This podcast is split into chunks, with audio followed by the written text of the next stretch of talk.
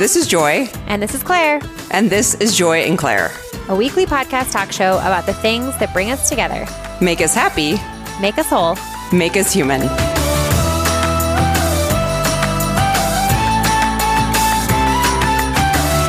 You are listening to This is Joy and Claire, and today we are joined by Gabby Ulloa, who is a Cuban American journalist and mental health advocate. She is also the co host of the upcoming Thoughts May Vary podcast, which is launching in June 2021. And that podcast illuminates stories and lessons about personal development and mental health. Previously, she was the assistant to the editor in chief at Architectural Digest, where she spent two years assisting Amy Astley in writing for the magazine.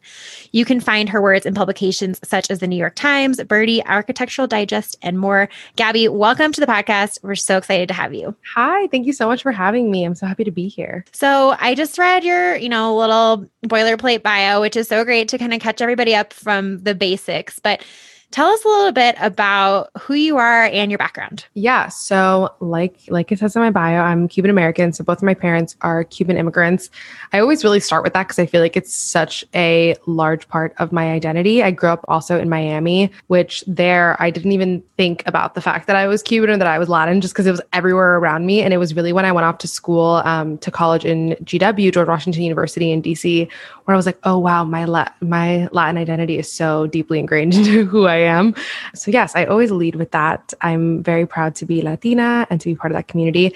Um, I'm also a journalist. So like you mentioned, I started my career at Architectural Digest, and it's funny when I say I started my career that that's when I started my career post college. But working has always been something that I've done since I was very young. My mom never let my sister and I have summers off. We were always working at summer camp or volunteering or doing something. And throughout college, I was taking summer internships every summer and I was working in the fashion space and in the magazine space. I always knew I wanted to work in magazines and that was always the goal for me. So once I graduated from school in 2018, I moved directly to New York and basically started freelancing and applying to everywhere that I could find. And that's when a couple months later, I ended up getting the job at Architectural Digest to assist Amy Astley. And I really fell into design by accident because for me, the goal was Condé Nast. And for those listening who don't know, Condé Nast is a big publishing house who owns all the magazines that I'm sure you read from Vogue, Teen Vogue to Glamour, The New Yorker, Vanity Fair, obviously Architectural Digest. So that's where I wanted to be. That's sort of the big place to be. And I basically was going to take any job that I could get. And I'm definitely that mentality of like, I'm here to learn, I'm here to work, just throw me in and I'll do it. And when I was interviewing for jobs, I was interviewing for a bunch of like closet positions, which for people that don't know, it literally is what it sounds. You're in a closet, whether it's like a beauty closet or a fashion closet, just organizing whatever is in said closet. And I was like, yep, this is my way in. And around that time, um, the job to be Amy's assistant came up, and Amy Astley, um, if you are not aware, she founded Teen Vogue, is a Condé Nast veteran, and she had been at AD at the time for about three and a half years. And I was like, you know, I don't know anything about design. I feel like I just found my footing in fashion, but let me try this because I want to work for her. It was all about her. I just I wanted to learn from her and what a great opportunity to be able at 22 years old to learn directly from someone like that. So yeah, that's how I got my my start at AD and while I was there, I was assisting her, which was obviously a full-time job and um, luckily because she's such a wonderful boss and really enjoys mentoring her assistants, she really made sure to have me know that she wanted me to grow. So right off the bat, she was like, What are your interests? What do you want to do aside from being my assistant? And I told her that writing was what I wanted to do. So those opportunities then slowly started presenting themselves. And throughout those two years of assisting her, I was also writing for the publication, uh, both for the site and for the actual print magazine, which was such a great experience. And then um, fast forward October 2020, we're in the thick of the pandemic, I decided it was time to go. And I ended up resigning, and I've been freelance ever since. And throughout that whole process, I guess I'll just squeeze in. I uh, started Should We Talk About It, which is a mental health IGTV show. And that I started in May of 2020. So I was still working at AD. And like everybody else, mental health was kind of at the forefront of my mind throughout the pandemic. And it's been something that's always been deeply important to me. But it wasn't really until I started writing in that space. I had basically written as a favor pretty much to a friend of mine who has a blog um, that covers mental health. And I wrote for them And I'd gotten the call to do it right before the pandemic hit, but it wasn't published until we were, it was, I think it came out in March of 2020. So, like, right in the beginning. And that was sort of my aha career moment of like, this is the conversation I need to be having. I've always searched for intersections in what I do, especially in like the style and design and fashion space. Those things can sometimes just feel really trivial. And so I've always tried to connect it, whether it's, you know, fashion and politics or design and culture and how they sort of all influence each other and mental health and beauty and, and so on. So that was really when it clicked for me of like, this is the conversation I need to be having. Um, and from there, everything all sort of snowballed. And that's where the podcast is later born. But yeah, once I sort of clicked of like, this is the path I need to go on, the decision to leave fell into place. And then that's sort of how I've been, you know, freelancing for the magazines that I've been freelancing for now. So while I still work for AD and or not work for them full time, but while I still freelance for them, um, a lot of the other the new work that I'm doing with places like Byrdie, it's a lot more focused on mental health and, and lifestyle and wellness. And I could ramble about it forever. so you know? as you as you were describing that, I was just imagining like sort of a Devil Wears Prada scene of walking in and being like, you have to actually have an interest in fashion. Like, but I am interested um, in architecture. Yeah. I mean, it's so funny. Whenever I talk about Condé Nast, like that's the first question I always get is like, how Devil Wears Prada is it? And I mean, honestly, like as a whole, it's pretty accurate. I got lucky. I won't lie, but I did get very, very lucky in that my boss was, I think, one of the only editor in chiefs at the time there who she's she's really one of a kind and truly just like is such an incredible person and a great boss and really, really loves to mentor her assistants. So I just got lucky in that. That you did not get paired up with Meryl Streep. Right. But did have to interact with, you know, the other the other, other editor in chiefs, the big one that we all know, you know, with my boss. And you know, it's it's funny. Like all the assistants, we all just became friends with each other because I was just like, you get it. You know, we're, we're all we're on a team here. So when did you relocate during the pandemic? Because I know that um you spent a lot of 2020 living back at home in Miami throughout the pandemic, but did you start out March 2020 in New York City? Yes. So I had been living in New York for about a year and a half at that time and a little no about two years at that point and uh, i was just in my new apartment that i was so happy to be in i felt like i was moving in new york every every time my lease came up i i left and i finally felt like okay this is the place that i'm going to spend a couple of years and then the pandemic hit. I'd been in that space for about like six months. And just like everybody else thought i'd be home for about two weeks. And um, the only reason, I think the only reason I was going to go back to was because my mom, my sister, and I were supposed to take a trip. We were going to be in London because every year I had to basically, my vacations were planned around my boss's vacation time. And so every year for her daughter's spring break, they would all go as a family away for two weeks. So that, that was my big chunk of time off. And so I had taken two weeks off. Literally, like March 14th was my first day off, and the world shut down March 13th. So I was planning on going to London. My mom was like, you know what? London's not happening. Why don't you just come home for like a little since you already took the time off? And I, she was like, I have a feeling this is going to get wild. Like, why don't you just, why don't you, mother's intuition? She's like, why don't you just come home? And I'm like, okay, sure. So because I'm me and I am very organized and clean, I cleaned my whole apartment. I cleaned out my trash. I took out everything from my fridge because that's just what I do when I travel. And thank God, right? But thought I'd be gone for two weeks. They had told us March 30th we'd be back in the office. And it was really surreal thinking about it too, because like when we got the the go ahead to go home, we were all sitting in a tiny conference room, like watching a video conference. Uh, they had brought a doctor in to speak to all of the Condé Nast executives, and they were live streaming it. So, like, my boss was in that room with all the other execs and all the other uh, editor in chiefs, and like all of us worker bees were like in one tiny little conference office, like uh, listening to this, and we're like, "Ooh, maybe we should like not be on top of each other right now." Honestly, like, yeah, the subway to get to work that day. Like we have totally talked about. We've talked about so many times. Like we're all gonna have that story of like, here was the last like super gross thing that I did before the pandemic started that I didn't realize was super gross at the time. Yeah, like, no, no. It, it's I think about like getting on the subway every day and like touching the poles, and even then, I wouldn't even touch it with my hand, I would like wrap my elbow around it. But like still, you cough into your hand, you touch your face. Like we just right. Someone's next to you, just breathing their air. Mm-hmm. Like even just existing next to me is too much these days. just respirating. I'm not into it. I know. I was in Southern California for a ninety thousand person trade show that the co- company that I work for had to cancel the night before it started.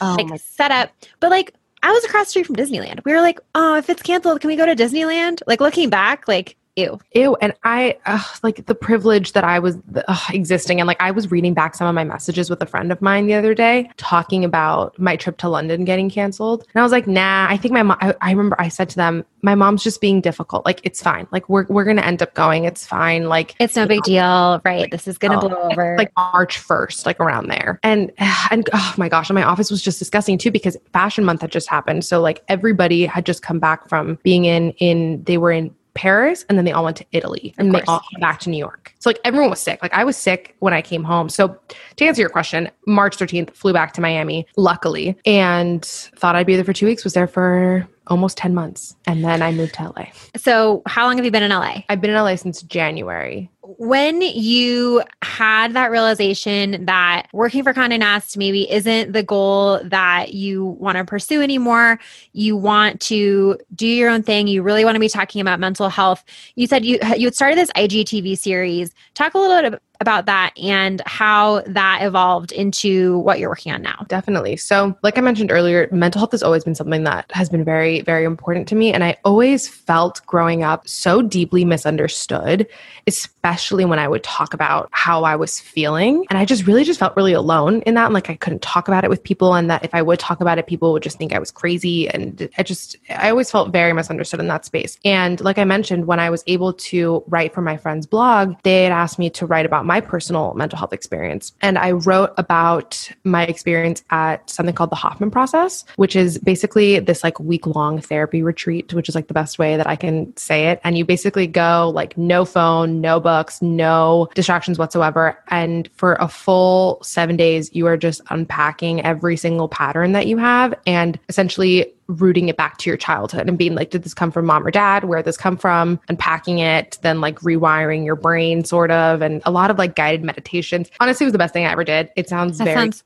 so intense it was a lot. It, it's a lot because it's you're jam packing years of work basically into seven weeks, uh, seven weeks, seven days. It's it's it's very intense. I, I, I definitely like. I always say I think everyone should go to Hoffman. I think everyone should do it. You learn so much about yourself. You have you leave there with such compassion for your parents and for yourself, and so much forgiveness as well. But that said, there are like a couple people in my life that would be like, oh, you think so and so should go. And I'm like, honestly, no, because they've never gone to therapy and they've never done work on themselves. And I think it would be like toxic shock, you know? Right. Like you don't go to the Olympics if you like have never been on a jog. Right. So like I definitely recommend it for people who are already, even if you haven't gone to therapy, if you're already aware that there's something that you want to improve, then I think it's for you. It's just for those people that like feel like they're being forced into something that they don't totally. Right. Yeah. If you're not even like open to that awareness. Exactly. So I had done Hoffman right when I graduated from school, from college in 2018, and I moved to New York to start working two weeks later. So it would like set me up for success. Honestly, I think nothing would have happened the way that it did if I hadn't done Hoffman. So when I wrote for this blog, that's I, I wrote about my experience, and of course, some of my friends knew I had gone, and this was almost two years after I had done Hoffman at this point. point,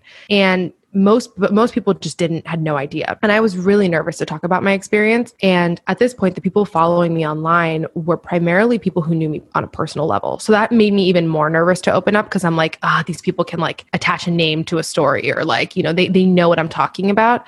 But i it was so cathartic to write that article. And then to publish that article was like a whole another level. And then after that just hearing like that would have been enough for me to say okay this is what i want to be talking about. Because i feel like as a writer we're always searching for that excitement because once it's so funny, I talk to a lot of writers and everyone always says, like, once you start getting paid for writing, it's no longer fun. And I've always just tried to search for that, you know, spark again. And, and I finally felt it again. And then on top of that, getting messages from people in my life that I knew and that I didn't know, just saying either A, thank you for talking about this.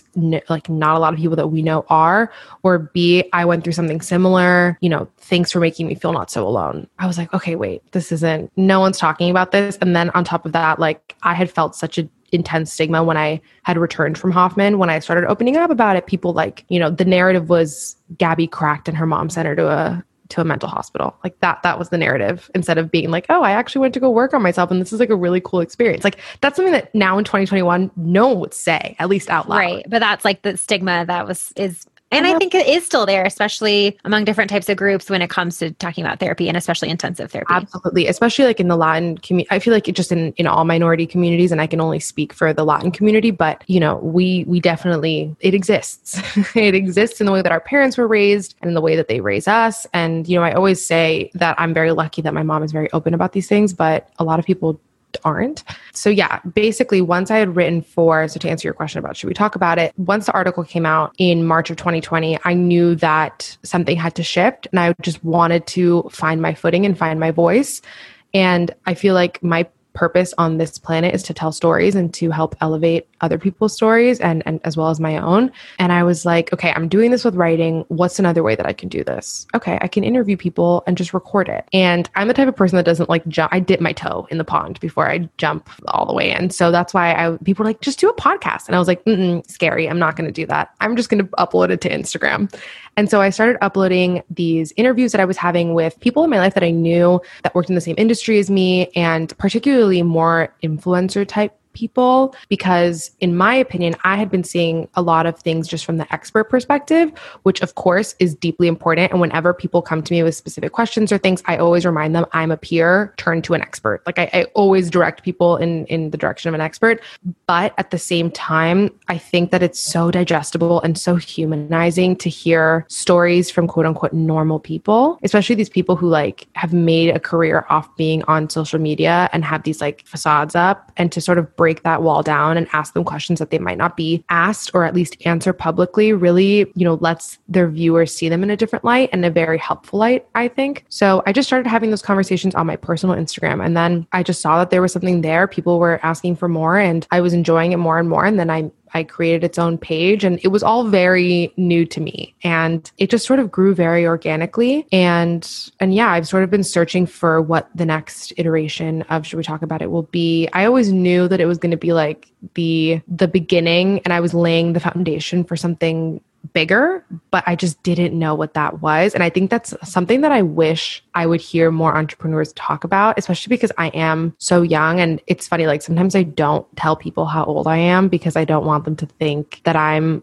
not as smart as I actually am or not as capable or resourceful or you know whatever it is but then I remind myself like no embrace what you've been able to accomplish at you know I turned 25 last week so embrace it um but yeah I always knew I was sort of laying the foundation with should we talk about it but everything has sort of happened organically and I'm allowing it to take that organic route and now with this podcast I I think it's time to bring in a different perspective so my co-host she is a mental health expert and has worked in the mental health space for 10 years. And so it's interesting to have like the peer and expert perspective. And it's still like that same sort of conversational attitude of if we're going to be here to destigmatize and normalize and ask you to talk about your mental health, we know that we need to share our vulnerabilities and our stories first. Um, and that's what we're really trying to do with the podcast. I was going to say, like, with you being 25 and, you know, landing that kind of dream job pretty early and, you know, moving to New York City and having this sort of glamorous, from the outside, seemingly very like glamorous, get whatever you want trajectory, it is really always so important to hear the other side of that of like, and I'm doing all this work on myself and things haven't been easy. And we never talked about this when I was growing up. And my community is not accepting of this conversation around mental health and having both and that like yes you can be successful. You can get what you want. You can go out and get you know land that assistant job. You can start from scratch on a new project you know whatever the case may be while still having these really hard things that you're working on and having these insecurities. And i think we talk about this quite a lot. Um, joy is a mental health therapist. She's been in the field for decades and we kind of have that similar dynamic of like i just am sort of here you know, as the voice of like, I don't really like my feelings. I would prefer to not dive into them. I don't want to like dig stuff up from my childhood. If it is buried, like let it stay buried. I'm functioning just fine. But then you do have those moments where you realize, like, okay, what you know, what you were talking about of having that first piece published where people started really coming out of the woodwork and identifying with it. It's that moment of connection of like, I thought I was the only one. And I think it's so awesome when you're having those conversations around mental health is that at least when I've experienced it, it goes both ways. Also, like you know that you're creating that feeling of validation and connection for someone else, but it also helps you to feel like I also feel like, okay, I'm not alone. And it's, you know, it's great to be able to do that in service to a community, but it also can be so encouraging for yourself too to realize, like, okay, this is something that is really going to get me somewhere and is something that, like, I've experienced this talking about postpartum depression where it's like you kind of have this feeling of I now I feel like I owe it to other people to be the person who they can think, well, if they can talk about it, then now I can start talking about it. Absolutely. Absolutely. And I think it's so important to point out too, like I'm the last person to ever be like, oh, woe is me. Look at all my problems. Like I'm the first person to check my privilege and to understand that I had a leg up in certain situations in, in the sense that, you know, and it's funny whenever I hear people talk about, you know, where they got to their where where they got to where they are in their jobs or, you know, connections and this and that, it always comes like from the dad side.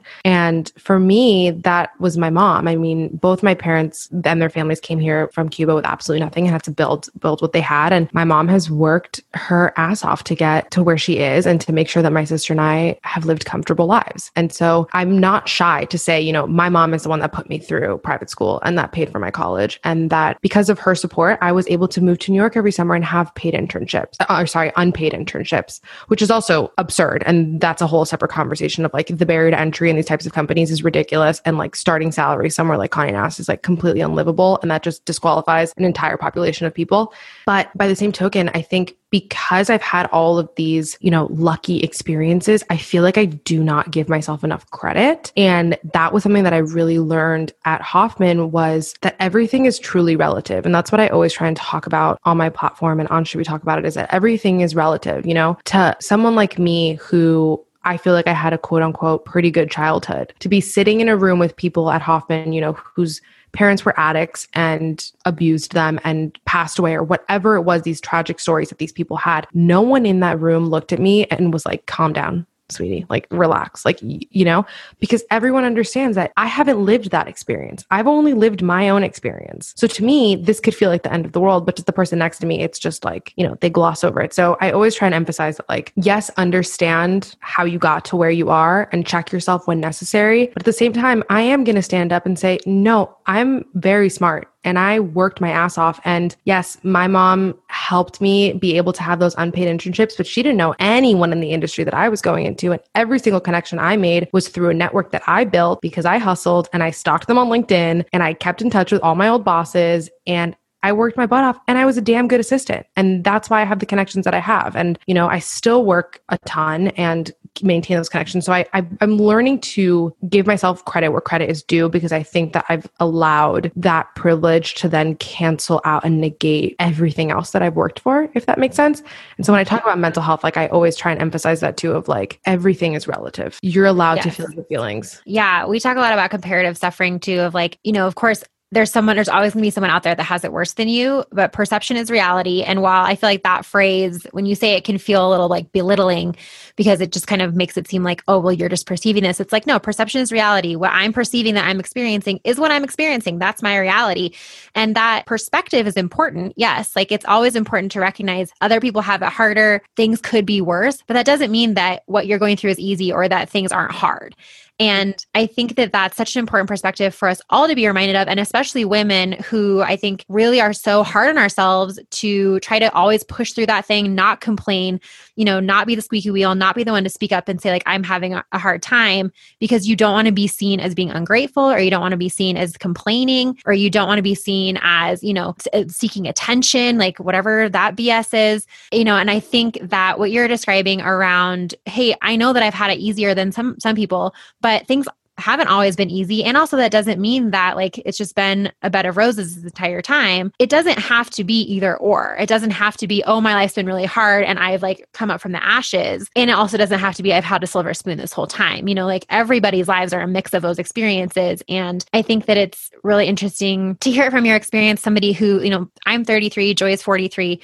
Most of our listeners are more in their 30s and 40s, kind of more of this like, what are we called now? Geriatric millennials. Uh, I think that was the what it is. I think that was the most recent LinkedIn headline. And the fact that I'm getting my like social media news from LinkedIn probably tells you something about my life. But, and, you know, Joy, I think is um, technically Gen X. So kind of like, it's just interesting to hear that, you know, this conversation is still so relevant, even, you know, for anyone in, I feel like right now, especially like we've, you know, we've had this like TikTok thing where like we can't part our hair on the sides anymore. And it can feel very separate, you know, like this big distinction between like, oh, the Gen Z, like, you know, and they're just fighting with the millennials about all the things that you know we have to cancel or whatever.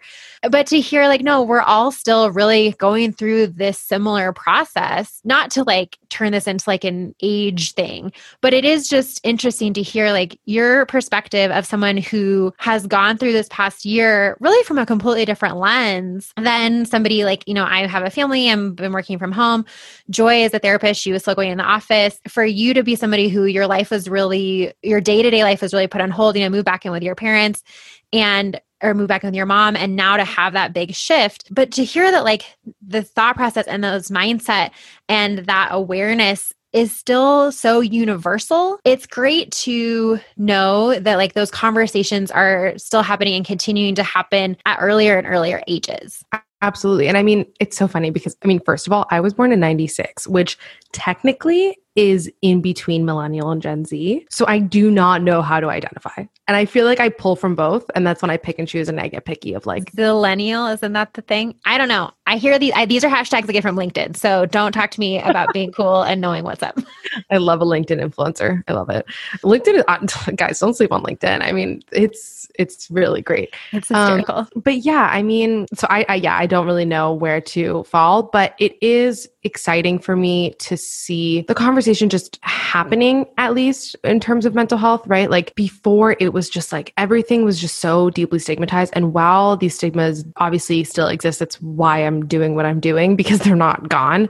Um, I think now what we're facing, aside from just like stigma, is everyone's just capitalizing off of mental health. And that's what we see now is like brands just like slapping like a super tokenizing statement onto a hoodie and selling it for $130. Like that, that's not that's not helping literally anyone or people not having you know trauma informed people on their team or or licensed therapists on their team. And they're sending out deeply triggering you know messages to people um, or just posting like shareable infographics that like help no one and could actually be really triggering someone you know like that's that's something that my co-host Meadow and I always talk about because she's not licensed, but she is trained, and you know, she she the one of the companies that she works for, um, they have like a hotline that they that they do, and so Meadow runs that hotline for them, and so she's she's in, at least trauma informed in that way, and she still always points people in the direction of therapists and experts and and licensed professionals, I should say. But yeah, I I just think now it's just we see because people are talking about it,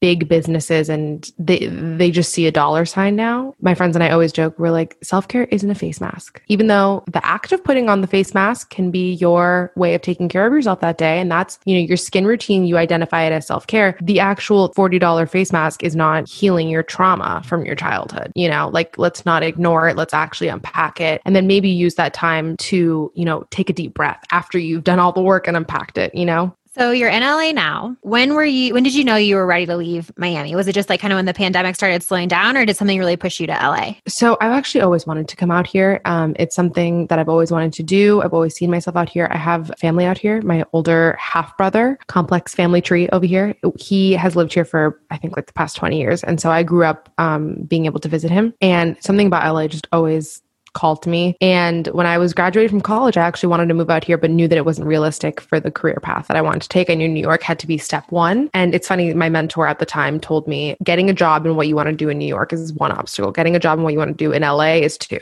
Like, don't do it. And that just stuck in my brain. And so I knew I wanted to come here. I just honestly thought it would happen in my 30s. Like, I thought it, it would happen when I was, you know, quote unquote, established enough and climbed up the Condé Nast ladder enough. And then I'd be able to go off on my own and, and do my own thing and be out here. But the decision, I think, to leave AD and the decision to leave New York, I think were hand in hand because once I made that choice and I made the choice that I didn't want to get another full-time role at a magazine from Condé Nast, I was like, okay, there's there's no point in me going back. I've also never been someone who's really glamorized New York or romanticized it. I was like, I'm here to work.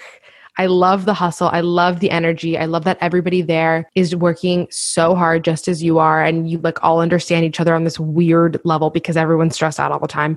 But I was like, this, I'm living in a tiny apartment. I'm getting paid no money. Everything is really expensive. And I'm really anxious every day on the subway. Like, I'd, I'd rather not. So going back to Miami was sort of the reset that I needed. And I, it really hit me how much I missed just space. And yeah, once I, once I resigned, I was like, okay, my lease is up. I'm going to move everything out and when the time is right, once I've, you know, made enough money from freelancing in the beginning and saved enough, because that was another great thing and another privilege that I had was I got to be home during the pandemic. I wasn't spending any money. And so I, I saved all of that and then was able to come out here and and just start a new life, I feel like. With these new projects that you're working on, being in LA, does that really feel like the location is going to help you get that off the ground? Does it just sort of feel like serendipitous that all of these new beginnings are coming together? Or do you feel like, no, LA is where I need to be, you know, for XYZ reasons? I think all of the above. I think in terms of just the landscape, I think LA has always been my speed that way where, you know,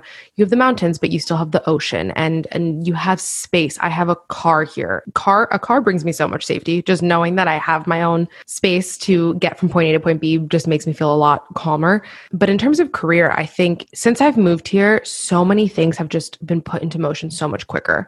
And I think that has to do with the type of place that LA is. And I think it also has to do with my networking style where I definitely find the people that I want to connect with and go for it and shoot my shot and you know do all those things and that's something that I always I talk to a lot of people who are graduating from school and are trying to get their first job and that's always what I tell them. I'm like network. LinkedIn, network, Instagram, network. It's the best thing to do. So, what I love about the energy here is that it really allows you to sort of create your own path and pave your own road and nobody looks at you funny when you're doing it. You don't have to explain it a hundred times you know? You you tell them you know i'm i'm a freelance writer who talks about mental health and wants to help people in that world and i'm still figuring out if i want to start a company and you know this is and that. And they're like oh great good for you you know? No one's like mm, well what's your return on that? You know like what do you you know they they trust that you can figure it out and you can pave your own road because that's kind of what everyone else is doing here too so it really has inspired me to work harder and to also believe in myself in a way that I didn't because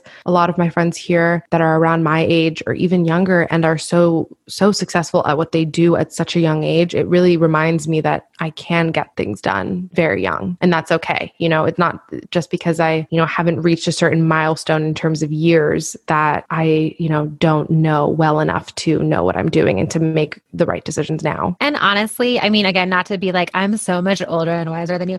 But like as somebody, you know, like I'm in my 30s again, Joy's in her 40s, like that age-based self-doubt never goes away. It just changes. Like you go directly from I'm too young to do this to I'm too old to not have started this already. Really? Yeah. Like there's no in between. There's no, you never feel, and maybe there's some people out there who are like, that's not true. I experienced, I woke up one morning and was like, I have arrived at the age where I can achieve. But I think really you go straight from like, I'm too young, no one's going to take me seriously to like, I'm too old to know what's going on and no one's going to take me seriously. I was talking about it with a friend of mine who's 22 and she was telling me, she is so successful, period. And then being so successful at 22 is a whole other thing. And she always tells me, she's like, I never tell people my age because they they don't take me seriously. And I'm like, that's so funny because before I used to love that people knew that I was 24 when I was still 24 because the reaction was, oh my God, you're only 24 and you've done so much. Like it was that reaction. And now that I'm 25 and I've literally been 25 for about a week, the, the what's hit me is this feeling of like, oh, are you're not like so young anymore? like, is it is it is it exciting that I'm doing? Am I still young? Do I still qualify of that, or am I just like in this weird in between zone? I I was talking about it the other day to a friend of like, do you remember being in high school and being a sophomore in high school? No one cares about you when you're a sophomore. You're the irrelevant age. That's how I feel right now. That's so funny. I feel like yeah, maybe it's just like from I don't know, maybe when you eventually get older and you become like the, like Iris Apfel status where you're like so just like iconic. Like when do you go from just being middle aged to just to like icon age? That's the age I want to be at. Of just doing whatever you want, no one can say anything because yeah, you're that person. Which maybe that's every age, and we just need to stop worrying about it. That's I think I think what it is, especially as women, like we're just we're told so many things all the time. We're always told to calm down and relax and that we have to juggle 400 things at once and be moms and, you know, have natural birth and then also have a full-time job and, you know, obviously things that you can speak to that I cannot but hope to one day. But yeah, it's just, I think that we need to step into our light more at any age. You know, I was, I talk with my guy friends and a friend of mine. This does not affect them at all. No, a friend of mine has been trying to negotiate a new role for himself at this company for about a year. And he always sends me his emails to proofread, which is hilarious and I love and I'm grateful that I'm that friend. Yes. But his emails are so wildly assertive that like I get heartburn reading them and I'm like, yes. I would never send this. And he's like, Gabby, you need to step up for your like, oh my God. And I'm like, you never had someone knock you down 400 pegs and tell you to calm down and that you don't deserve to be in a room. Like I was appalled at his emails and he sent them and is getting that promotion. And is getting it. Yes, 1000%. I have been talking about this with some coworkers who, you know, it's like, they're like, well, do I go for this promotion? What do I do? And I'm like, listen, the men that I know who would never second think for two seconds oh well you know and i feel like there was a statistic that came about out about this where women wait until they're like 90% qualified for a job listing before applying and men will do it after like 30% like they read the first three and they're like bachelor's degree two to five years experience i'm applying. And you're like but you're an engineer. This is for like a design. They're like i don't care. Two to five years of experience. Mm-hmm. And yeah, we just, women don't think that way and we just need to. We have to. My sister is 28 and she's in a role that she's been told a million times she's too young for. She told me when she when she got that when she was applying she was so nervous about it. And i was like you're going to get the job. You're going to get it. You're so absurdly qualified that like this is no it's a no-brainer. And in her head she was like her mentor told her you just have to start acting like a man. You have to start thinking like a man because no guy in your position would think, Am I qualified enough? Are people going to take me seriously? They just wouldn't. It would never cross their mind because they never have heard those things before. So they're not conditioned to think anything else. Exactly. There's no like voice in the back of their head because they've never had that or and they've never heard like I remember like have you seen Mean Girls? Yes. okay, thank God. I just didn't, you know, I don't want to assume. You know, when they're standing in front of the mirror and she's like, I used to think there was only fat and skinny, but like now I know there's all these things that can be wrong with you. That's sort of how I sometimes feel and definitely felt when I was younger, where I would hear people say, like, oh, yeah. And then I overcame this self doubt about XYZ. And I was like, oh my God, we're supposed to be doubting that? Okay, well, I guess I'll start self doubting that then you know and then on the flip side when you see someone out there and we talk about this a lot when it comes to like body image things like you know when you see someone walking around with their stretch marks with their belly hanging out with their pale skin you know like with their their unibrow whatever the case may be and they are not walking around being like i don't care i'm doing it anyway they just don't even mention it like it doesn't even register and you're like oh do I have permission to not care about this? Then I guess, you know, if that person's not even noticing it about themselves, then I guess I'm going to stop worrying about it on myself too. I feel like it's the same way with those imposter syndrome, self doubt feelings. If you see someone else out there who's just going for it, it gives you permission to be like, well, if they're not worried about coming across as like being too outspoken in a meeting, or if they're not worried about coming across as, you know, being attention seeking by going for the promotion, then maybe that means I don't have to worry about that anymore either. Exactly. I believe it was Ashley Graham, you know, Ashley Graham, the supermodel. So I, gosh, I want to say it was her. I know I was listening to her, but I hope that she actually said this and I'm not just making this up in my head. But I'm pretty sure that I remember an interview of hers where she was talking about not enjoying when people call her the plus size model because she's like, I'm just a model. You're, you're pointing it out. You know what I mean? Like, I'm just a model. I'm a supermodel. I do the same thing the girl next to me is doing. Right. And so it's, it's exactly what you said of like pointing out the quote unquote flaw that then we're like, oh, I didn't even notice. Let me add that to my list of insecurities. Thank you so much because the world hasn't already done enough. Yeah. Or like the new conversation lately where it's like, don't call me like a CEO, don't call me a mompreneur. Like, call me the owner and founder of this business. Call me an entrepreneur. Call me the founder. You know call me a ceo like i'm not like a female founder. I'm a founder. You exactly. know like don't call me the you know whatever xyz like don't qualify it. Don't take me out of the default. Exactly. And I read something recently that I love that was like, if we didn't, if like we could get away from centering men, then it would be the National Basketball Association and the Men's National Basketball Association. It would be the hockey, like the National Hockey League and then the Men's National Hockey League. It would be, you know, like instead of obviously the women, you know, the WNBA, the WNHL, like I mean, and, and, and, and, nope, I don't do sports. You know what I'm saying? like if you, you oh, know, st- if you didn't make it so that it was like the default, we all understood to be the men's league. And then you also had the women's version. What if the default, we all understood to be the women's version, and then you had the men's version?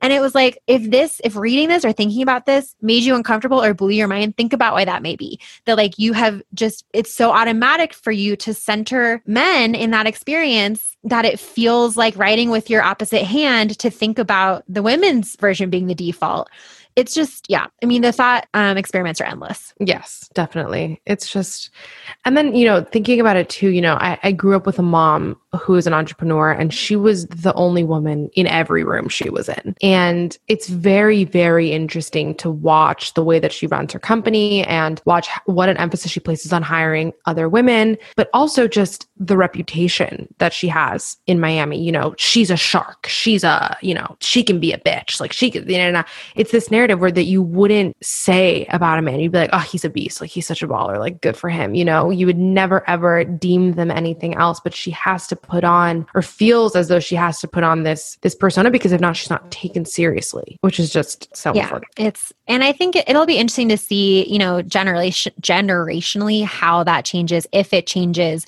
I think there's still so much resistance. And I also think that, you know, it does come down to the women in those positions kind of owning it. And again, you know, saying, I don't want to be a quote unquote CEO or whatever the case may be. But for a lot of women, that makes it feel more comfortable.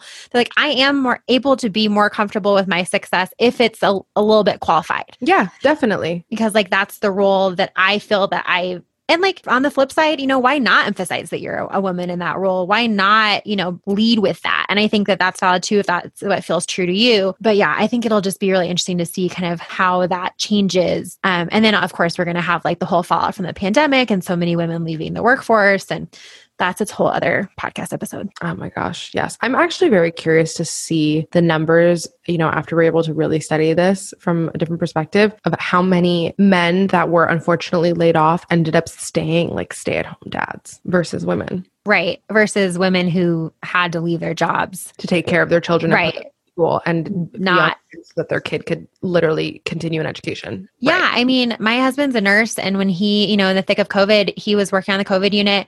You know, I work from home and work in marketing. Like, we were lucky enough to have an au pair who had moved into our house in January 2020. And that was just like, you know, an amazing freak situation we found ourselves with. If we had not had that, I would have had to quit my job to watch the kids. Right. Because what else are you supposed to? Like- right. Because he's not working from home. You know, he's going to the hospital every day. He's taking extra shifts. He's working overtime. He's working in other hospitals. And I'm here, you know, trying to be on meetings with my like at the time one year old. You know, like it's just yeah, it's it's um it'll be really interesting to see in the coming years kind of how things weave themselves back together. Mm-hmm. And then you're also in a, in a position where your husband is actually saving lives, right? Right. I mean, ours is a little bit of an extreme, like, and he was, you know, on the front lines doing the thing. But, you know, even if for whatever reason, it just, it, I feel like that that default role, women are the default for so many things, right? Absolutely. Okay. So I want to be respectful of your time. Um, I know that we're coming up here on the hour. So I want to just hear a little bit more about your podcast that's in development um, if you want to talk a little bit more about, you know, what you're excited around that podcast, I know you've talked a little bit about your co-host Meadow, which I love that her name is Meadow. That's like so LA. Um, I don't even know if she lives in LA, but I'm just projecting that onto her. San Diego, but yes, California. what are you guys kind of kicking off with? Yeah, so we haven't announced the actual date yet, just because you never you never know when things are happening. But mid June 2021 is what we're going with as of right now. But yeah, we're both we're both really excited about it. I'm just excited to continue to have these conversations on a regular basis and to honestly, selfishly, it's so fun to get to hear other people's experiences and, and meet all these really incredible women and and people in general. Um, I always said that with Should We Talk About It? I just respected every single person that came on the podcast or on the show so much. And I'm going to feel the same with whoever comes on the podcast. I'm going to have such a deep respect for them because they're opening up in a way that they're not used to. And that's very different for them. And so anyone who's taking the time out of their day to talk about themselves in a different light, I'm just appreciative of. So I'm just, I'm very excited with that. And I'm excited to learn from Meadow as well and, and become more well versed in actually providing helpful solutions. I think that's the number one thing that I'm always trying to do is yeah, it's, it's, you know, it's nice to have conversations and to humanize us. And while I do think that, you know, highlighting that invisible string that connects us all that's our mental health is deeply important it's also you know we were talking a lot about privilege in, in today's conversation. And that is always sort of at the forefront and allowing mental health to become way more accessible. Like it, it it's heartbreaking that mental health still taking care of your mental health right now is a privilege. And while it shouldn't be, it still is. You know, we can't say, I can't say that, you know, me getting to go to therapy at noon on a Wednesday is common. You know, when a single mom taking care of her kids and having to put food on the table and still going to work, like a smoke break might literally be her self care. It might be her form of, of, you know, taking care of her mental health. So that's what I'm excited about with the podcast is just continuing the conversation and continuing to hopefully provide helpful resources to people and to continue to destigmatize this narrative and, and encourage people to take care of their minds because our mental health really does trickle into every other aspect of our of our lives. You know, how are we going to be good parents? How are we going to be good partners? How are we going to perform well at work if up here mentally we're not we're not clicked in? We're not doing great. So I always just try and remind people in my personal life and and now with the podcast that we got to tap into that first because it trickles down into everything. And where can people find you and eventually your podcast? Yes. So people can find me on Instagram. I'm at Gabby Ulloa underscore. So it's G A B Y U L L O A underscore. And you can find the podcast at Thoughts May Vary Pod. It'll also be linked in my bio of my personal page, should you be confused. Awesome. And we will add your personal Instagram to the show notes. And then when your podcast is ready, we will let our listeners know about it. Our listeners know that when, if you have any questions ever about seeking out mental health, please just email us. Joy, as you all know, is a licensed mental health therapist. She is happy to help you find or navigate that system, we have a highlight on our Instagram called Therapy, which just highlights some very, very basics of if you are looking for a new therapist, how to get started, how to find different pricing options, how to find low cost options if you don't have insurance. Um, so check that out. Always email us. We are always, always more than happy to help. If you have ever emailed us in the past and we haven't gotten back to you, as we say it all the time, please feel free to reach back out. And we're so glad to, Gabby, I'm really excited to hear that you guys are starting this podcast entering this space and going to be encouraging people and, you know, spreading stories of different mental health experiences. I think that's so important. And I'm really grateful that you took the time today to be on the show. Thank you so much. Thank you so much for having me. This was great. And listeners, you can find us at, at Joy and Claire underscore on Instagram. Email us. This is Joy and Claire at gmail.com. We will talk to you next week.